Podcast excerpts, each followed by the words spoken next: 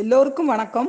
இப்போ நம்ம திருக்குறளில் அறத்துப்பாலில் முப்பத்தி ஒன்றாவது அதிகாரமாக வர்ற வெகுளாமை அப்படிங்கிற அதிகாரத்திலேருந்து ஒரு குறளை பார்க்க போகிறோம் தன்னைத்தான் காக்கின் சினம் காக்க காவாக்கால் தன்னையே கொல்லும் சினம்.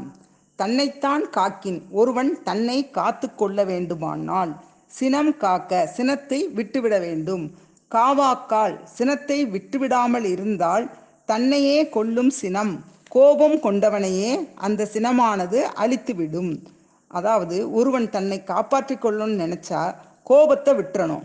கோபத்தை விடாவிட்டா அது அவனையே கொன்றுவிடும் அழித்துவிடும் அப்படிங்கிறது தான் வள்ளுவருடைய குரலுடைய அர்த்தமாகும். இப்போ வந்து மகிழ்ச்சி சோகம் அச்சம் கோபம் இதெல்லாம் மனுஷ மனஸ் மனித மனதில் ஏற்படுற உணர்ச்சிகள். இதெல்லாம் யாராலையும் தடுக்க முடியாது. ஆனால் இவையெல்லாம் வரம்பு மீறாமல் நம்ம பார்த்துக்கணும். வரம்பு மீறினா தான் அது பிரச்சனையில் முடியுது. ஒரு வேலையை ஒருத்தங்க இந்த நேரத்தில் இப்படி முடிக்கணும் அப்படின்னு நம்ம நினைக்கிறோம். அது தவறும்போது நமக்கு கோபம் வருது. அப்புறம் இயலாமை நம்மளால் முடியலன்னா அது வந்து கோபமாக மாறுது. தப்பு செய்கிறப்ப குற்ற உணர்ச்சியாகவும் குற்ற உணர்ச்சியும் கோபமாக மாறுது. இப்போ வெளியே போனோம்னா வாகன நெரிசல் எத்தனையோ துன்பங்கள். அதனால நமக்கு கோபம் வருது. அந்த தன் நம்ம கோபத்தை நம்ம வந்து அடக்கிக்கிடணும். அது இல்லைன்னா அது வந்து என்ன செய்யும்னா நமக்கு பிளட் ப்ரெஷர் இதய நோய் அப்படி ம மட்- பல நோய்களுக்கு அது இடம் கொடுத்தது ஆகிறோம் அதனால நல்ல உறவுகளையும் நம்ம இழக்க வேண்டி வரும்.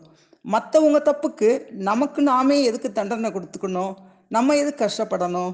அதனால கோபப்படாமல் இருக்க நம்ம பழகிக்கணும். அடிக்கடி கோவப்பட்டா அதுக்கு மதிப்பும் மரியாதையும் இல்லாமல் போயிடும் இப்போ ஒரு புயல் வருது.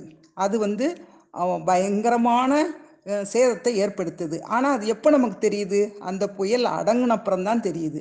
அது மாதிரி தான் நம்ம கோபப்பட்டோம்னா அந்த கோபத்தால் வர்ற விளைவு அதுக்கப்புறம் தான் நமக்கு தெரிய வரும்.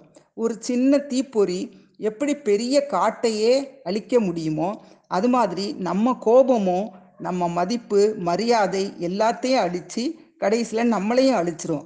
அதனால தான் வள்ளுவரும் தன்னைத்தான் காக்கின் சினம் காக்க காவாக்கால் தன்னையே கொல்லும் சினம் அப்படின்னு சொல்லியிருக்காரு. சரி அடுத்த வாரம் பார்ப்போம்.